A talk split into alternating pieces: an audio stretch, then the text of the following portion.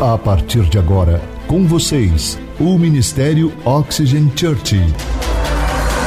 Prepare o seu coração como uma boa terra para receber uma palavra do céu, inspirada e ungida pelo Espírito Santo.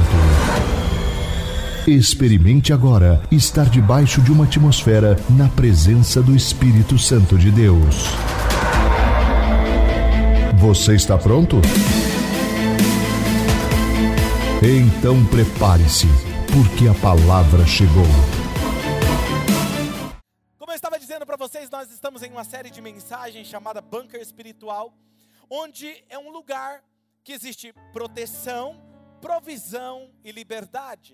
E só tem esse, só encontra esse lugar aqueles que estão debaixo da autoridade de Deus.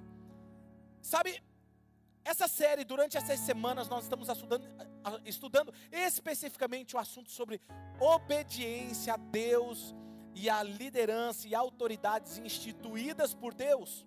E durante essas semanas, é intencional da minha parte, quando eu estou elaborando essas mensagens, expor em nosso coração as nossas intenções, o nosso comportamento, porque Deus, quando Ele me deu essa direção, o Espírito Santo me deu essa direção para pegar essa série sobre que eu estou tirando de um livro especificamente chamado Debaixo de Suas Asas.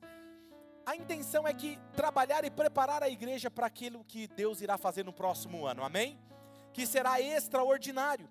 Sabe, nós temos aprendido de forma prática como fazer para tornar a obediência a Deus de forma um estilo de vida e de forma espontânea. Isso é o nosso objetivo. E nós temos falado sobre, nas últimas semanas, sobre os quatro âmbitos de autoridade delegada, que é a autoridade civil, social, familiar e na igreja. E hoje especificamente nós iremos falar sobre autoridade na igreja. Quem são essas autoridades delegadas na igreja? Líderes de ministérios. Então, aqueles que são líderes em ministério em alguma área são autoridades delegadas, e especificamente, biblicamente, quando você olha para a Bíblia, a Bíblia fala que Deus, o próprio Jesus, designou alguns para apóstolos, profetas, evangelistas, mestres, pastores, e a quem eles apontam como líder de algum ministério. Vamos lá em Efésios, abra sua Bíblia ou aplicativo do seu celular, Efésios capítulo de número 4 versículo 11 e 12, que diz assim: E ele designou alguns para apóstolos, outros para profetas, outros para evangelistas e outros para pastores e mestres, com o fim de preparar os santos para a obra do ministério, para o que o corpo de Cristo seja edificado. Qual é o objetivo? Interessante você observar isso, esse detalhe que quando Jesus, o próprio Jesus, ele estabeleceu essa hierarquia na igreja. O próprio Deus estabeleceu isso, porque Deus ele é um Deus de autoridade e de hierarquia. Se ele não quisesse isso, ele não tinha instituído isso, mas ele instituiu essa hierarquia. E qual é o objetivo de Deus instituir hierarquias dentro da igreja e falar que nós devemos obedecer, ser submisso a essas autoridades? ele diz: para que o corpo de Cristo seja edificado e construído. O corpo de Deus, ele, o corpo da igreja, o corpo da, de Cristo, que é a igreja, que é o corpo da igreja, que é a família espiritual, ela é edificada e construída baseado em autoridade e submissão autoridade e submissão. E nós vamos entender melhor o porquê disso tudo e o que Deus espera de nós dentro da igreja.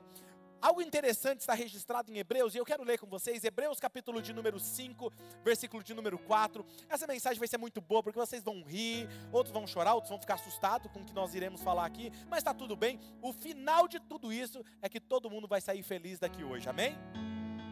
Porque vão descobrir um princípio muito importante para receber de Deus. Hebreus capítulo 5, versículo 4 diz assim: Vamos ler juntos? Um, dois, três. Ninguém toma essa honra para si mesmo, mas deve ser chamado por Deus, como de fato foi Arão. O que, que esse texto está dizendo? A primeira coisa que precisa ficar claro para eu e você é que essa honra não é para os líderes. Essa honra não é para os pastores, para os líderes, os supervisores, não, não é. A honra não é para si mesmo. Segunda coisa que o texto está dizendo, devemos ser o que? Chamados por Deus para o ministério, como foi Arão. O que, que ele está dizendo? Não é alguém que fala assim, puxa vida, eu quero ser pastor, eu quero ser líder do backstage. Eu acho que a Simone não está fazendo muito bem o trabalho dela, eu quero ser líder, né? Ah, não, eu quero abrir uma igreja também lá em Boca Raton, lá perto do Fernando. Eu acho que o Fernando está fazendo um excelente trabalho, eu vou lá. Não, a Bíblia não diz isso. A Bíblia diz que Deus chama cada um para o seu ministério, como Ele quer. E é Deus que faz isso. E nós vamos aprender como é que Deus faz isso. Se você sentar com o pastor Joe, pastora Bárbara, pastor Fernando e perguntar como é que foi que eles receberam esse chamado, cada um tem uma história muito especial, como que Deus falou com eles que era para eles começarem uma igreja. Foi muito interessante. Mas a gente não tem tempo para discutir isso aqui, mas vamos lá. Por exemplo, quando eu me converti, eu jamais me imaginei sendo um dia pastor, porque eu era uma pessoa, uma pessoa como eu sou hoje ainda tímida. Você sempre me expõe no Maico. O Maico é um cara que ele é muito divertido, ele acredita em mim e eu acredito nele, mas meu filho não me exponha tanto assim não. Sabe? Eu sou uma pessoa tímida, pode não parecer, as pessoas sempre acham, todo mundo ri quando eu falo isso, mas é verdade. Quando se trata de câmera, de filmar ou de falar em público, me dá um frio na barriga antes de subir aqui. E é sempre assim, está tudo bem para mim, mas eu entendi que eu sou chamado por Deus. Então Deus me capacita para fazer isso, porque eu entendo que Deus, ele capacita aqueles que ele escolhe e chama. Então eu não me imaginava, porque eu era tímido, muito menos além de ser pastor, muito menos tendo que começar uma igreja do zero, um ministério, porque constituir uma visão, constituir a doutrina, constituir, constituir aquilo que você crê, liderar outros pastores, outras igrejas, eu nunca me imaginei fazendo isso, mas Deus chamou e Ele vai capacitando, e está tudo bem para mim. Então, Deus chama eu e você. Agora vamos olhar um texto, como é que Deus chama alguém? Atos capítulo 13, versículo 2 ao 4. Olha o que ele diz enquanto adoravam ao Senhor e jejuavam. Disse quem? O pastor, é isso? Disse quem? O Espírito Santo. Separem-me a Barnabé e Saulo para a obra que os tenho chamado. Ou seja, eu já chamei Barnabé e Saulo. Separem ele para essa obra. Eu já chamei. Assim, depois de jejuar e orar, impuseram-lhe as mãos e os enviaram. Enviados pelo quem? Por quem? O Espírito Santo. Desceram a Seleucia e dali navegaram para Chipre. Ou seja, eles foram em obediência a uma direção do Espírito Santo. Interessante observar nesse texto é que o Espírito Santo disse isso a quem? Para Barnabé e Saulo? Olha o texto, projeta o texto para mim. Olha lá, o Espírito Santo disse, não foi para Barnabé, Barnabé, Saulo, eu estou chamando vocês. Foi isso? Não, ele está falando para a liderança da igreja, para a liderança da igreja separar Barnabé e Saulo, que ele já tinha chamado. Ele já tinha separado. Então, quando Deus vai direcionar alguém dentro de uma igreja, na autoridade da igreja, seja para qualquer área da igreja, é Deus que faz o chamado, é Deus que escolhe. Por que, que nós estamos falando sobre se submeter a uma direção da igreja, a, a uma autoridade da igreja? Porque são chamados por Deus. Vou dar um exemplo. Por exemplo, o Maico, o Tiago são os líderes do louvor. Eles não estão aqui simplesmente porque eu gosto deles, porque eles cantam bem, tocam bem. Não, eu tenho certeza disso. Que se eu tivesse escolhido eles pela minha própria vontade, eles não estariam aqui. Porque quem é o pastor da igreja? O Espírito Santo. Quem está me entendendo? É Ele que faz. Então, quando Ele escolhe, Ele capacita, por isso nós precisamos entender isso. Agora vamos lá em outro versículo muito conhecido, Hebreus capítulo 13, versículo 17. Muito importante vocês observarem esse texto. Obedeçam, 13, 17. Obedeçam aos seus e submetam-se à autoridade deles, porque eles cuidam de vocês como quem deve prestar contas. Ou seja, todo líder dentro de uma igreja, ele faz isso como quem ele vai prestar conta a Deus. Porque se eu liderar vocês de forma errada, se eu ensinar vocês que algo que não é bíblico, quem vai ter com Deus? Sou eu. porque eu estou ensinando e pastoreando de forma errada. E é isso que ele está dizendo: obedeçam-lhes, para que o trabalho deles, de quem? Das autoridades, da liderança eclesiástica, seja uma. Seja uma alegria. Por isso que o pastor de vocês é alegre, porque vocês fazem meu trabalho ser alegre. Quem está me entendendo? Não é incrível isso? Olha para o pessoa que está do seu lado e fala assim: a gente está fazendo o trabalho dos nossos pastores, assim, de boa, né? Leve. Porque ele é feliz. Agora, o dia que você me vê triste, fique preocupado. Brincadeira, não vai me ver, não. Eu sou uma pessoa muito para cima e eu gosto disso. Sabe? E olha o que o texto está dizendo. E isso nós precisamos chamar atenção para isso.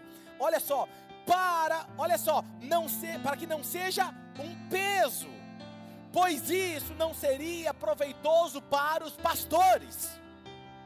É isso que está aí no texto, na sua Bíblia? Não seria proveitoso para quem? Para você, exatamente. Mas nós vamos estudar isso mais para frente, sobre isso. Eu quero que vocês observem que esse texto nos diz para fazer duas coisas distintas. Primeiro, devemos obedecer àqueles que nos lideram. Obedecer. Segunda coisa, devemos ser submissos àqueles que lideram a gente. Agora é interessante, aqui é onde algo fica meio confuso às vezes, porque as pessoas associam obediência com submissão como sendo a mesma coisa. E obediência e submissão são duas coisas diferentes. Você sabia disso? Vocês estão aprendendo sobre isso, né? Agora olha só, nós podemos obedecer sem necessariamente ser submissos. É igual uma criança, quando você manda ela fazer algo, ela obedece com medo do castigo, de ser punida, mas por dentro ela está revoltada. Lembra do exemplo que eu dei do Hanan? É assim? Ou seja, então você pode obedecer e não ser submisso. E aqui nós precisamos entender, porque obediência, ela tem a ver com a minha ação. Eu vou fazer. Eu vou fazer, eu vou executar, eu vou pedir, eu vou obedecer. É a, é a minha ação Obediência tem a ver com ação. Submissão tem a ver com a atitude do coração. E aí é mais profundo. Não é interessante isso? A submissão tem a ver com a intenção do coração. Então, quando você obedece, mas você não é submisso, o seu coração, gente, presta atenção, está fechado para receber algo bom dessa pessoa que está te liderando. E aí eu vou te provar isso dentro da Bíblia. Olha que interessante. Deus não somente olha para a nossa obediência, mas para a motivação do nosso coração, que é a submissão. Leia comigo 1 Crônicas, capítulo 28, versículo 9. Olha o que diz esse texto. Davi, ele está aconselhando seu filho, e ele diz: E você, meu filho Salomão, reconheça, primeiramente, reconheça o Deus do seu pai, e sirva-o de todo coração e de que forma? Servir de todo o coração tem a ver com a ação, mas espontaneamente tem a ver com a intenção do coração. Quem está me entendendo? Porque quando você faz algo espontâneo, eu não estou só fazendo, eu estou com a intenção boa no meu coração e submissão. Aí ele está falando, pois o Senhor sonda. O que, que ele sonda? Todos os corações e ele conhece a motivação dos pensamentos. Se você o buscar, o encontrará, mas se você o abandonar, ele o rejeitará para sempre, porque você o rejeitou primeiro.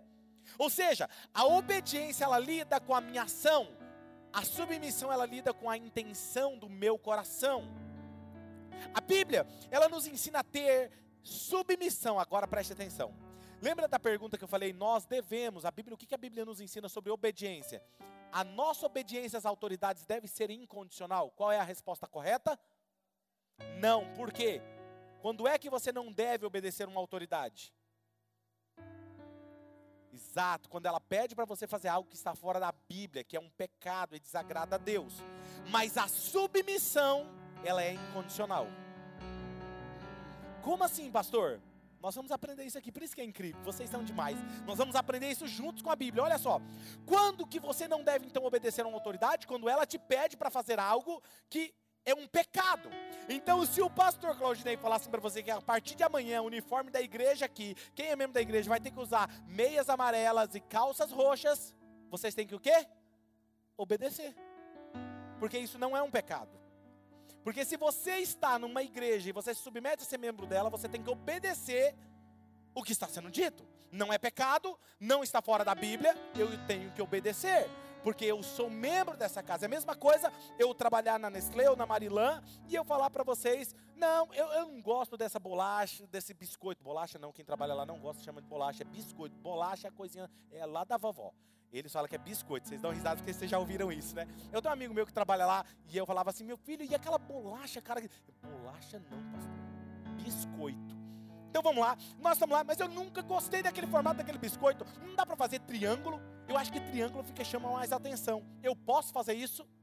Não, porque se eu estou naquele lugar, eu estou submetido a uma visão, a uma direção daquele lugar. Quem está me entendendo?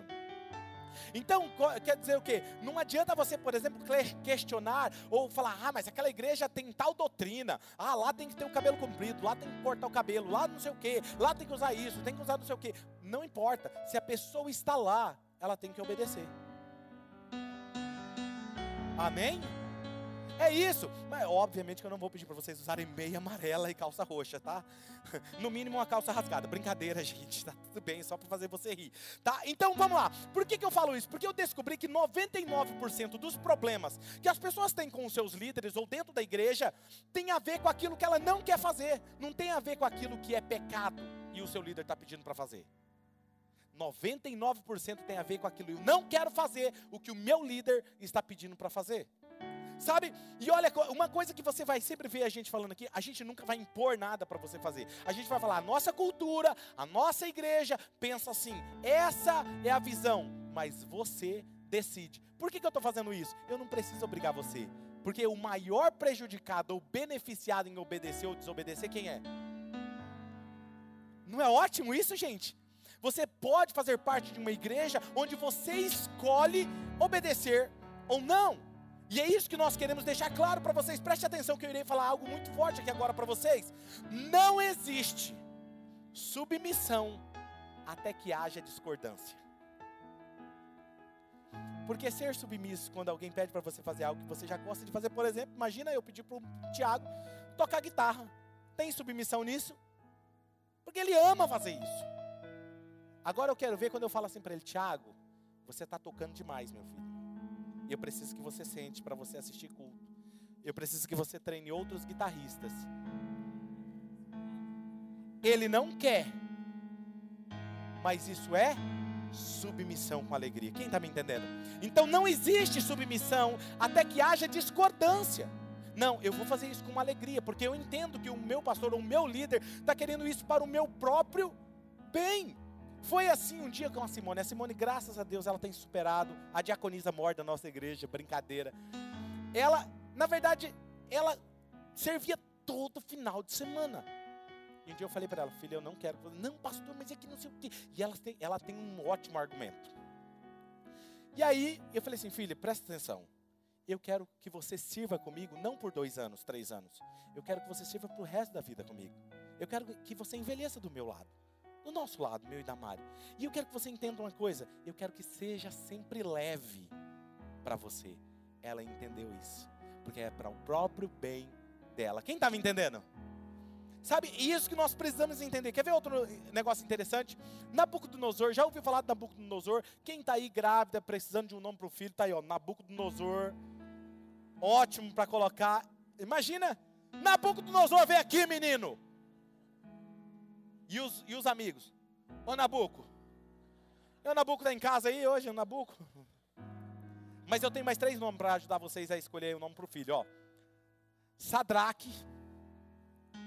Mandrake, não, brincadeira. Sandra, Sadraque. Mesaque e Abednego. Se for três, fechou. Imagina, trigêmeos. Sadraque, Mesaque e Abednego. Sabe, Daniel capítulo 3, versículos 16 e 18, eles são exemplos de submissão a uma autoridade, quando essa autoridade manda você fazer algo que é errado. Vamos lá, Sadraque, Mesaque e Abednego responderam ao rei. Como que eles responderam? Ó oh, Nabucodonosor, não precisamos defender-nos diante de ti. Se fomos atirados na fornalha em chamas, o Deus a quem nós prestamos culto pode livrar-nos, e ele nos livrará das suas mãos. Ó oh, rei. Mas se ele não nos livrar, saiba, ó rei, que não prestaremos culto aos teus deuses e nem adoraremos a imagem de ouro que mandaste erguer. O que, que esse rei tinha feito? Geralmente os reis daquela época mandavam erguer uma estátua de ouro, a imagem deles, e pediam, ó, na hora que tocar a trombeta, vocês vão todos me adorar. E o povo obedecia. E aí eles descobriram, teve alguém, sempre tem um cagueta na história, né? Foi caguetar para o rei e falou: Olha, Sadraque, Mesaque e Abednego, eles não adoram você quando toca a trombeta ou sinal. E ele mandou chamar eles, falou assim: É verdade o que eles estão falando? Ou seja, havia uma direção clara do rei, da autoridade. Vocês têm que se curvar. Eles não se curvavam, eles estavam sendo desobedientes, porém submissos. Por quê? Porque quebrava o primeiro mandamento de Deus: somente ao seu Deus adorarás. Se eles se curvassem, eles estariam adorando outro Deus, então eles estavam desobedecendo à autoridade máxima que é Deus. E mas olha como que eles tratam com o rei. Eles tratam de forma submissa. Eles tratam ele com respeito. Eles dizem: ó Nabucodonosor. Ou seja, essa expressão ó é que não tem uma expressão para nós aqui, mas no hebraico tem a ver uma, um, como se você tratasse uma majestade com respeito.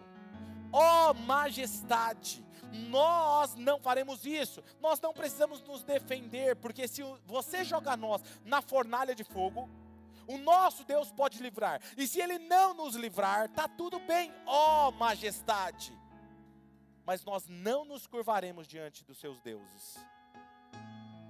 Ó, oh, você pode desobedecer quando uma autoridade pede para pecar, mas você não precisa perder o respeito e a honra. Quem está me entendendo?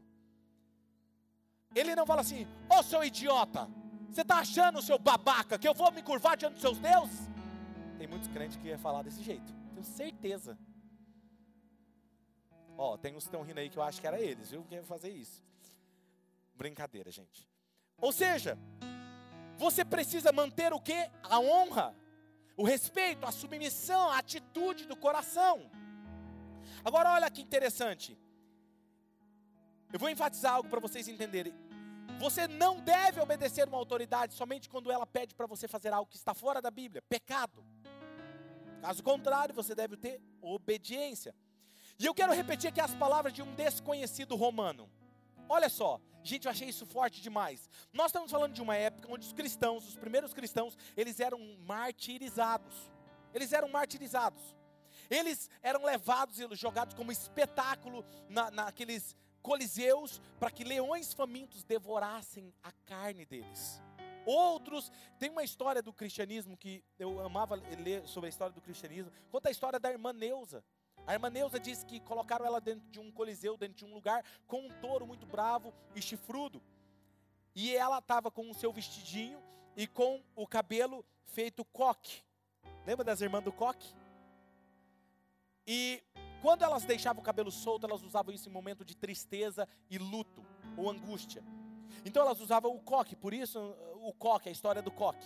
E aí ela entra dentro do coliseu e diz que a história diz, alguém relatou essa história, dizendo que esse touro veio e chifrou ela, chegou a rasgar as suas entranhas, e a, as suas entranhas saem para fora, e ela cai, e o povo vem a, a euforia, gritando: estamos matando esses cristãos. E ela levanta, segurando as suas entranhas, e com uma mão ela arruma o seu cabelo, porque se soltou. Ela prende novamente o seu cabelo e diz: Vem, touro, vem terminar aquilo que você começou, porque o céu me espera nesse lugar. E ela vai de frente com o touro, e o touro termina de ceifar a vida dela. E sabe o que eu estou querendo te dizer isso? Porque às vezes nós temos tanto crente hoje em dia, e eu digo crente não cristão, porque que é cheio de mimimi. Não, não, não, não pisa no meu dedinho, porque não vou concordar com você. Não é assim? Não, eu não concordo com isso, vou para outra igreja. Eu vou não sei o quê. Se tem uma coisa que nós, pastores dessa igreja, não vamos ficar insistindo, é para mesmo ficar aqui na nossa igreja. Você sabia disso? Nós acreditamos que as pessoas são livres para estar aqui ou estar em outro lugar. Elas são livres, elas não são obrigadas a estarem aqui. E é nisso que nós acreditamos. Agora preste atenção, olha o que esse romano escreveu. Esse romano escreveu algo, ele é desconhecido, ele diz assim: ó, eles vivem em seus países como simples viajantes. Eles são de carne, mas não vivem segundo a carne Eles passam seus dias na terra, mas a cidadania deles é celestial. Eles obedecem a leis prescritas e ao mesmo tempo eles superam as leis com a sua vida e sua maneira de viver. E aqueles que os odeiam são incapazes de dar uma razão para tamanho ódio. Esses cristãos, eles se submetiam à lei dos reis e dos imperadores. E a vida deles era tão digna que eles iam além do que a lei exigia.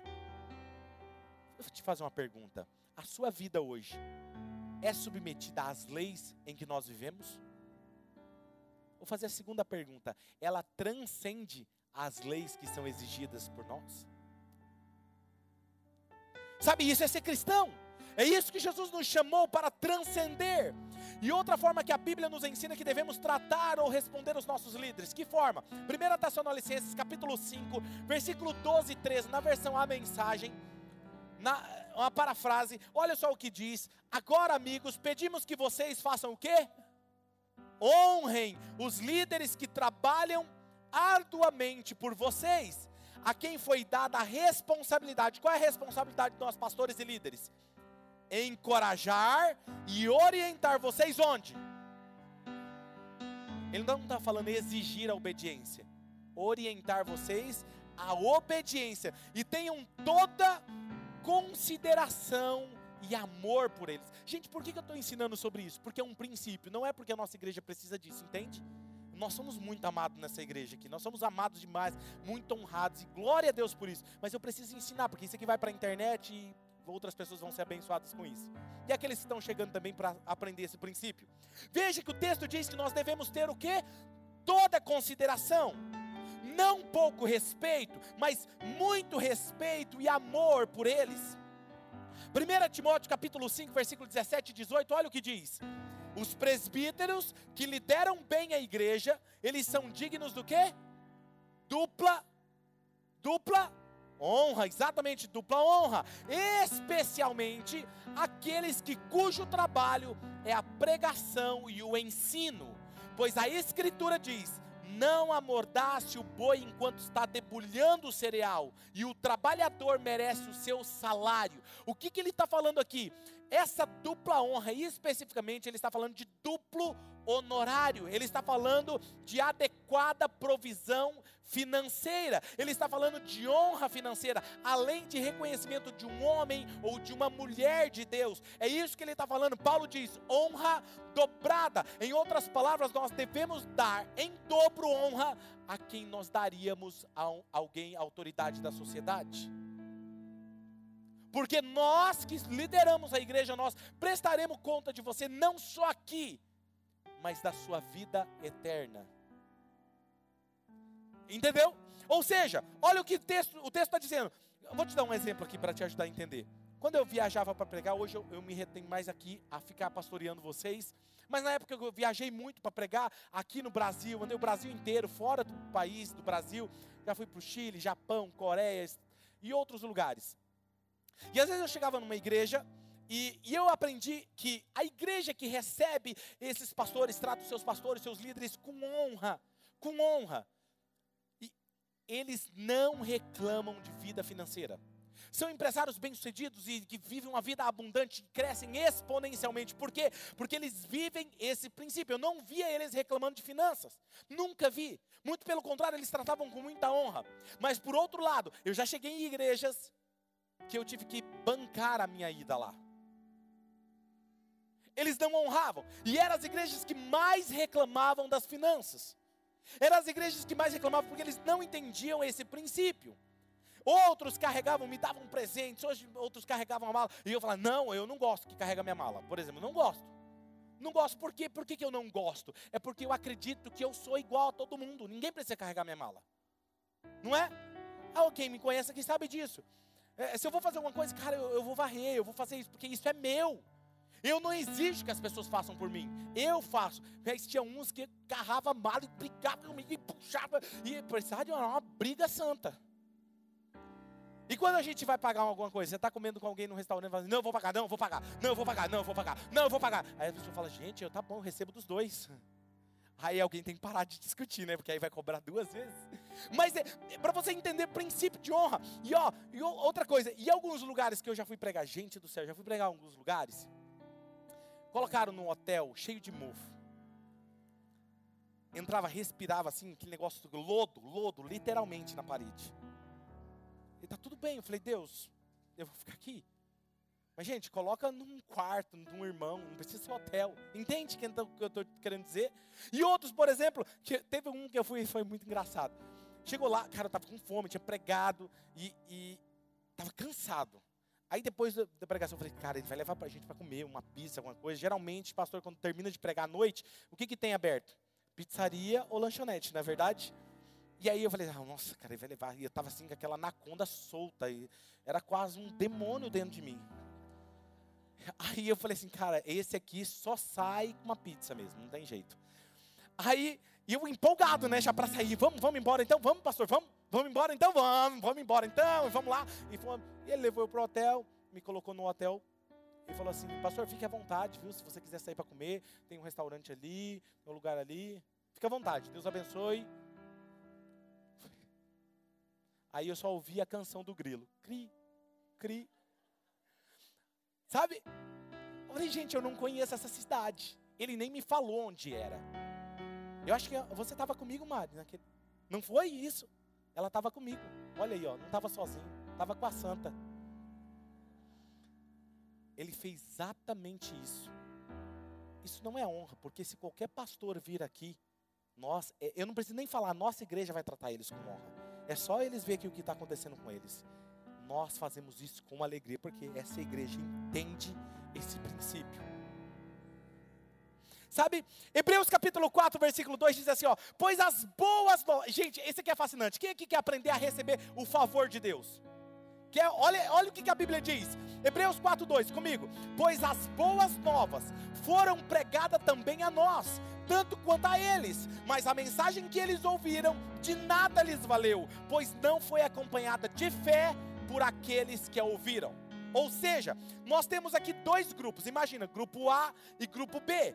O que o texto está dizendo é: a mesma palavra foi pregada para os dois grupos, mas esse grupo não foi proveitosa a palavra para ele. Por que, que eles não receberam o resultado da palavra? Porque não foi acompanhada por fé naqueles que estavam transmitindo a palavra.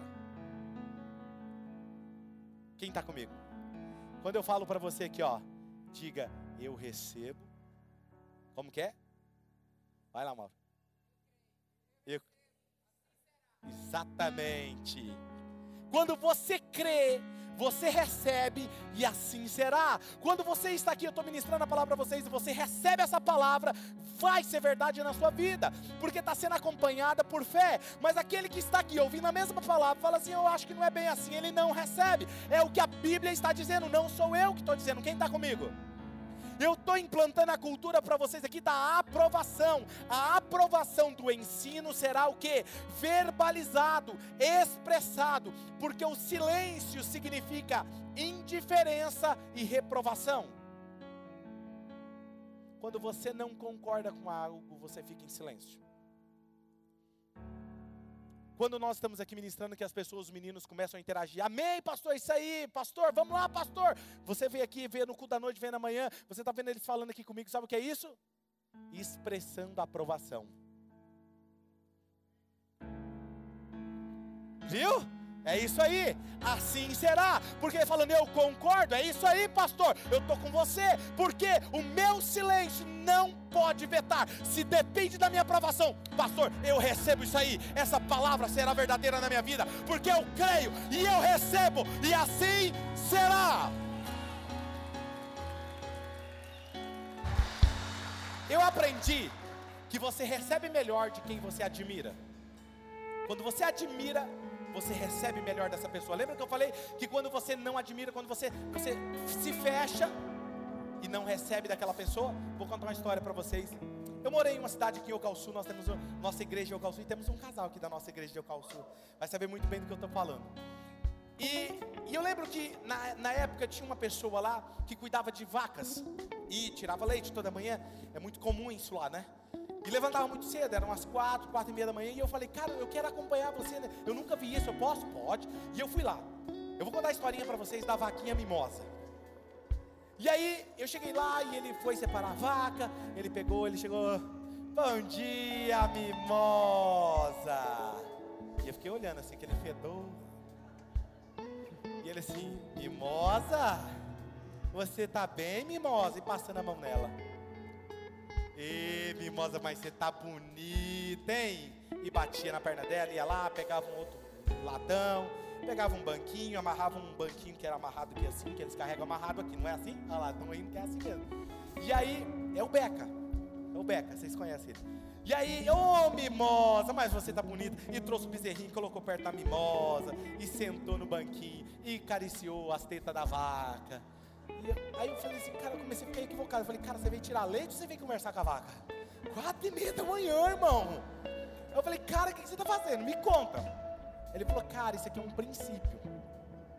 Todo homem que tira leite sabe disso. Se você não trata bem a vaca, se você não acaricia, se você não conversa, se você não admira, você não curte aquele momento, ela não solta o leite. É assim ou não é? É assim, é drasticamente a quantidade de leite. Mas quando ela está assim, você vai ver quantos litros ela vai dar hoje. Aí ele começou. Tch, tch, tch, e a vaquinha assim, ó. Eu aprendi que quando você honra os seus líderes, você trata bem a vaquinha mimosa, o líder sai espontâneo dele. Meu filho, Deus te abençoe. Mas sai um Deus te abençoe diferente. Deus te abençoe. Deus te abençoe. Vai, missão. Aí Deus fala: esse entendeu o princípio, esse entendeu o princípio, esse entendeu o princípio, esse entendeu o princípio, esse entendeu o princípio. E ele vai, fu, fu, e assim vai.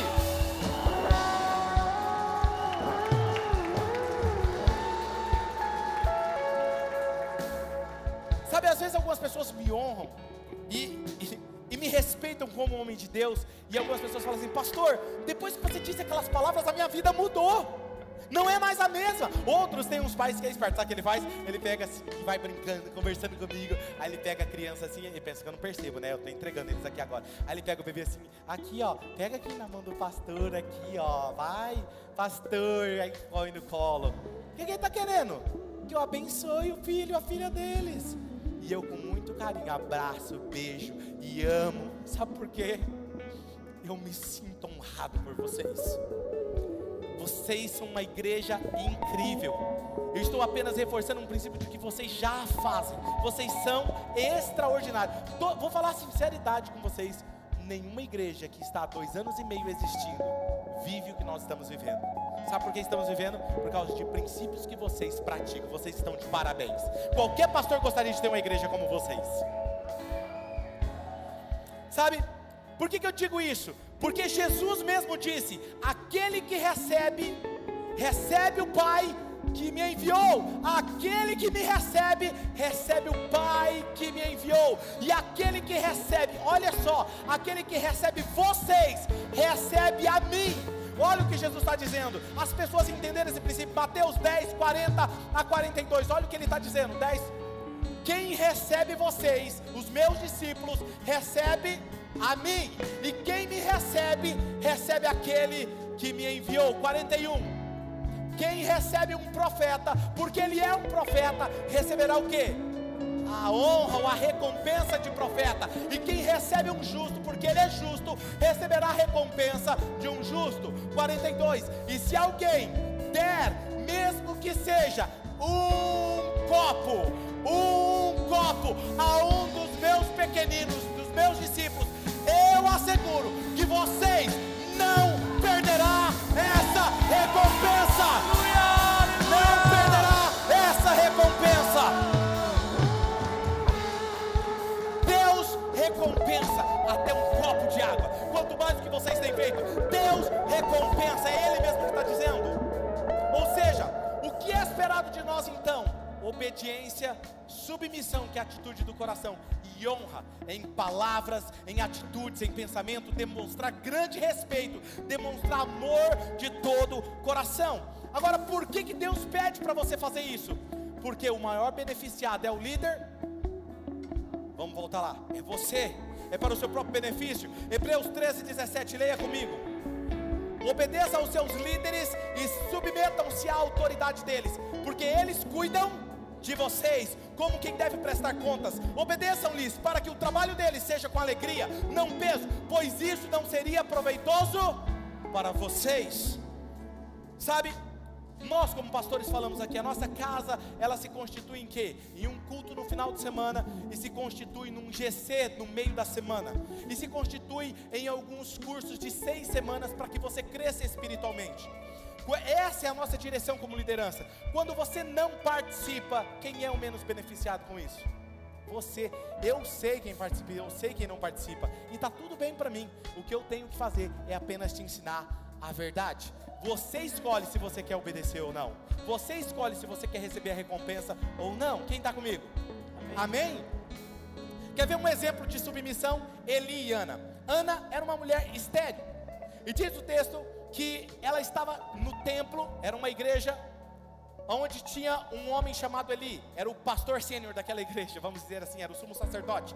E diz que Ana estava chorando, angustiada em jejum, e diz o texto que ela chorava e ela balbuciava diante de Deus pedindo um filho. E quando Eli viu aquilo, diz a Bíblia que Eli era um líder corrupto. Gente, presta atenção, era um líder corrupto. E ele olha para ela e olha o que ele diz, Michael. Ele fala assim: mulher, você está bêbada uma hora dessa? Você está embriagada. Agora preste atenção: falar que uma mulher estava bêbada naquela época era como chamar ela de vadia. Mulher, você é uma vadia. Sabe o que ela fala? A resposta dela, ela fala assim: Não, meu Senhor, olha isso. 1 Samuel 1, 15 ao 18, Ana respondeu: Não se trata disso, meu Senhor, olha o respeito. Eu sou uma mulher angustiada. Eu não bebi vinho nem bebida fermentada. Eu estava derramando a minha alma diante do Senhor. Não julgue a tua serva, uma mulher vadia. Eu estou orando aqui até agora por causa da minha grande angústia e tristeza. E Eli respondeu: Quem? Um líder corrupto. Vai em paz e que o Deus de Israel conceda a você o que você pediu. Ela estava submissa, mesmo o líder estando errado, ele libera uma palavra sobre ela, ela recebe. Um ano depois, ela está com o filho nos braços. Não é incrível isso? Pense nisso agora. Ela passou mais de um ano chorando e orando e não recebeu resposta da sua oração, até que ela teve uma atitude de submissão ao seu líder. Quando ela foi submissa, ela recebeu a resposta da oração. Quem está me entendendo? Mateus capítulo 7, versículo 22 e 23 diz: Muitos me dirão naquele dia: Senhor, Senhor, nós não profetizamos em Teu nome, em Teu nome expulsamos demônios, nós realizamos milagres. Então eu lhes direi claramente: Nunca os conheci, apartai-vos, afasta-se de mim, vocês que praticam a maldade. Quando nós lemos esse texto, nós só lembramos de pastores e líderes que são impostores, enganadores, não é verdade? Mas a gente nunca pensa nas pessoas que foram beneficiadas por eles, porque o texto diz que eles pregaram e pessoas foram salvas, eles expulsaram demônios e pessoas foram libertas, pessoas foram curadas por ele, foram beneficiadas por causa da atitude do coração, não tinha a ver com o líder, tinha a ver com o coração de quem estava recebendo. Você pensa em Judas, Lucas capítulo 10 e 17, Jesus fala o quê? Os 72 discípulos voltaram alegres e disseram: Senhor, até os demônios se submetem a nós em teu nome. Dá para você imaginar a pessoa sendo curada e liberta pela mão de Judas, que ia trair Jesus? Porque não tinha a ver com Judas, tinha a ver com o coração de quem estava recebendo. Quem está aqui me entendendo? A oração mais sábia de um líder, e essa é a oração que eu faço, vocês pastores devem lembrar isso com vocês. Senhor, jamais permita que o meu ministério cresça mais do que o meu caráter. Porque o caráter é o fundamento que sustenta um ministério saudável. Números 12, versículo 1 e 2, já estou encerrando. Tem outro caso mais diferente: Miriam e Arão. Os dois eram irmãos de Moisés. E olha o que diz o texto: Miriam e Arã começaram a criticar Moisés, que era o pastor sênior deles, que era o líder principal, porque ele havia se casado com uma mulher etíope. Olha, e ele disse: será que o Senhor tem falado apenas por meio de Moisés? Perguntaram também: será que ele não fala por meio de mim, que sou profetisa? Porque Miriam era profetisa, ela não era qualquer uma. Será que não tem falado por você, Arão, que é o sacerdote? Primeiro aqui, Miriam era irmã e profetisa. Ela começa então a questionar: será que Deus só está falando por Moisés? Por causa que ele tinha casado com uma pessoa que eles não queriam. Olha isso. E aí Jesus, Deus, o próprio Deus, e aqui é um perigo, porque é quando você começa a achar que você tem dons e pode fazer melhor do que o seu líder. Não, não, mas se fosse comigo eu fazia diferente. Olha só, Números 12, 4. Imediatamente o Senhor disse a Moisés e a Arão e a Miriam, os três: dirijam-se à tenda do encontro, no RH. Eu tenho certeza que Miriam fez assim. Falei para você, Arão. Tá vendo, Arão? Moisés está lascado. Deus vai pegar ele agora, vai colocar você como pastor sênior. Chega os três diante de Deus e olha o que diz. Números 12, 8. Com ele falo face a face. Com meu amigo eu falo face a face, claramente, e não por enigmas. E ele vê a forma do Senhor. Por que vocês não temeram criticar o meu servo Moisés? Em outras palavras, Deus estava dizendo: Onde está o seu temor a mim? Quando você perde o temor, você começa a criticar a sua liderança. Porque criticar, tratar a liderança tem a ver com o seu temor a Deus. Números versículo 9 e o 10 vai dizer: Então a ira do Senhor se acendeu contra eles, e eles os deixou. Quando a nuvem se afastou da tenda, Miriam estava leprosa, a sua aparência era como de neve. Arão voltou-se para Miriam e viu que ela estava com lepra. E Moisés chora diante de Deus, fala: Deus, não faça isso com a minha irmã. E fala assim: ela vai arcar com as consequências. Toda desobediência tem uma consequência. Davi, e vou encerrar com esse exemplo. Ele estava debaixo de um líder que o Espírito do Senhor saiu dele e um demônio começou a atormentar ele, Saul. E ele começou a procurar matar Davi. Davi estava lá tocando, de repente ele pegava uma lança e jogava para tentar acertar e matar Davi. Pensa numa pessoa possessa, um líder possesso. E aí, em um momento, Davi foge, está numa caverna e de repente Saul tem uma dor de barriga. E ele vai lá naquela caverna fazer o que é necessário. Davi está lá, ele não sabia. Davi poderia matar ele, porque havia uma promessa: Davi, você será o rei dessa nação. O profeta já havia declarado, já havia ungido, e aquele homem era um homem possesso. Sabe o que Davi faz? Davi corta um pedaço do manto dele para dizer: Eu poderia ter te matado e não matei. Manda para ele e fala assim: Eu estou provando para você a minha inocência, eu sou bom, eu não sou ruim como você está pensando. Aí, mesmo assim, ele continua perseguindo para matar ele. Se fosse outras pessoas, fala assim: Deus já falou que eu vou ser rei mesmo. Deus já me ungiu, então vamos matar ele e assumir o posto. Não é assim? E o que acontece? Na segunda vez, quando ele está acontecendo, ele tenta perseguindo ele para matar. Diz o texto que caiu um sono sobre todo o exército de Saul. E eles dormem. E Davi consegue chegar com seu soldado perto. E ele poderia matar. E olha, olha isso, gente. Versículo Abissai versículo 8 do capítulo 26 de 1 Samuel. Abissai disse a Davi: Hoje Deus entregou o seu inimigo nas suas mãos. Agora deixe que eu crave uma lança nele até o chão. Com um só golpe, eu não precisarei de outro. Davi, contudo, disse a Abissai: Não mate. Quem pode levantar a mão contra o ungido do Senhor? Juro pelo nome do Senhor, disse ele: O Senhor mesmo vai matar ele ou chegará a sua hora e ele morrerá, ou ele falhará e perecerá numa batalha, mas eu não tocarei nele. Que coração, não? E aí acontece, ele está falando, ou ele vai morrer de velhice, porque eu não vou matar ele, porque ele é ungido do Senhor até que ele queira. No dia que Deus quiser que eu seja rei, ele vai tirar ele, vai colocar eu. Isso era o coração de Davi. E quando ele vai, eh, Saul vai para a batalha nas próximas semanas e ele morre com os seus filhos. Ele morre com os seus filhos. E alguém que mata Saul, porque Saul pediu para ele matar, se suicidou, falou assim: "Me mata, porque meus inimigos vão me pegar". E essa pessoa mata ele, falou assim: "Eu quero pegar agora fazer uma manobra política". Ele corre até Davi e fala: "Davi, eu matei o seu inimigo, porque ele pediu para eu matar ele". Sabe o que Davi faz? Você não é digno de vida.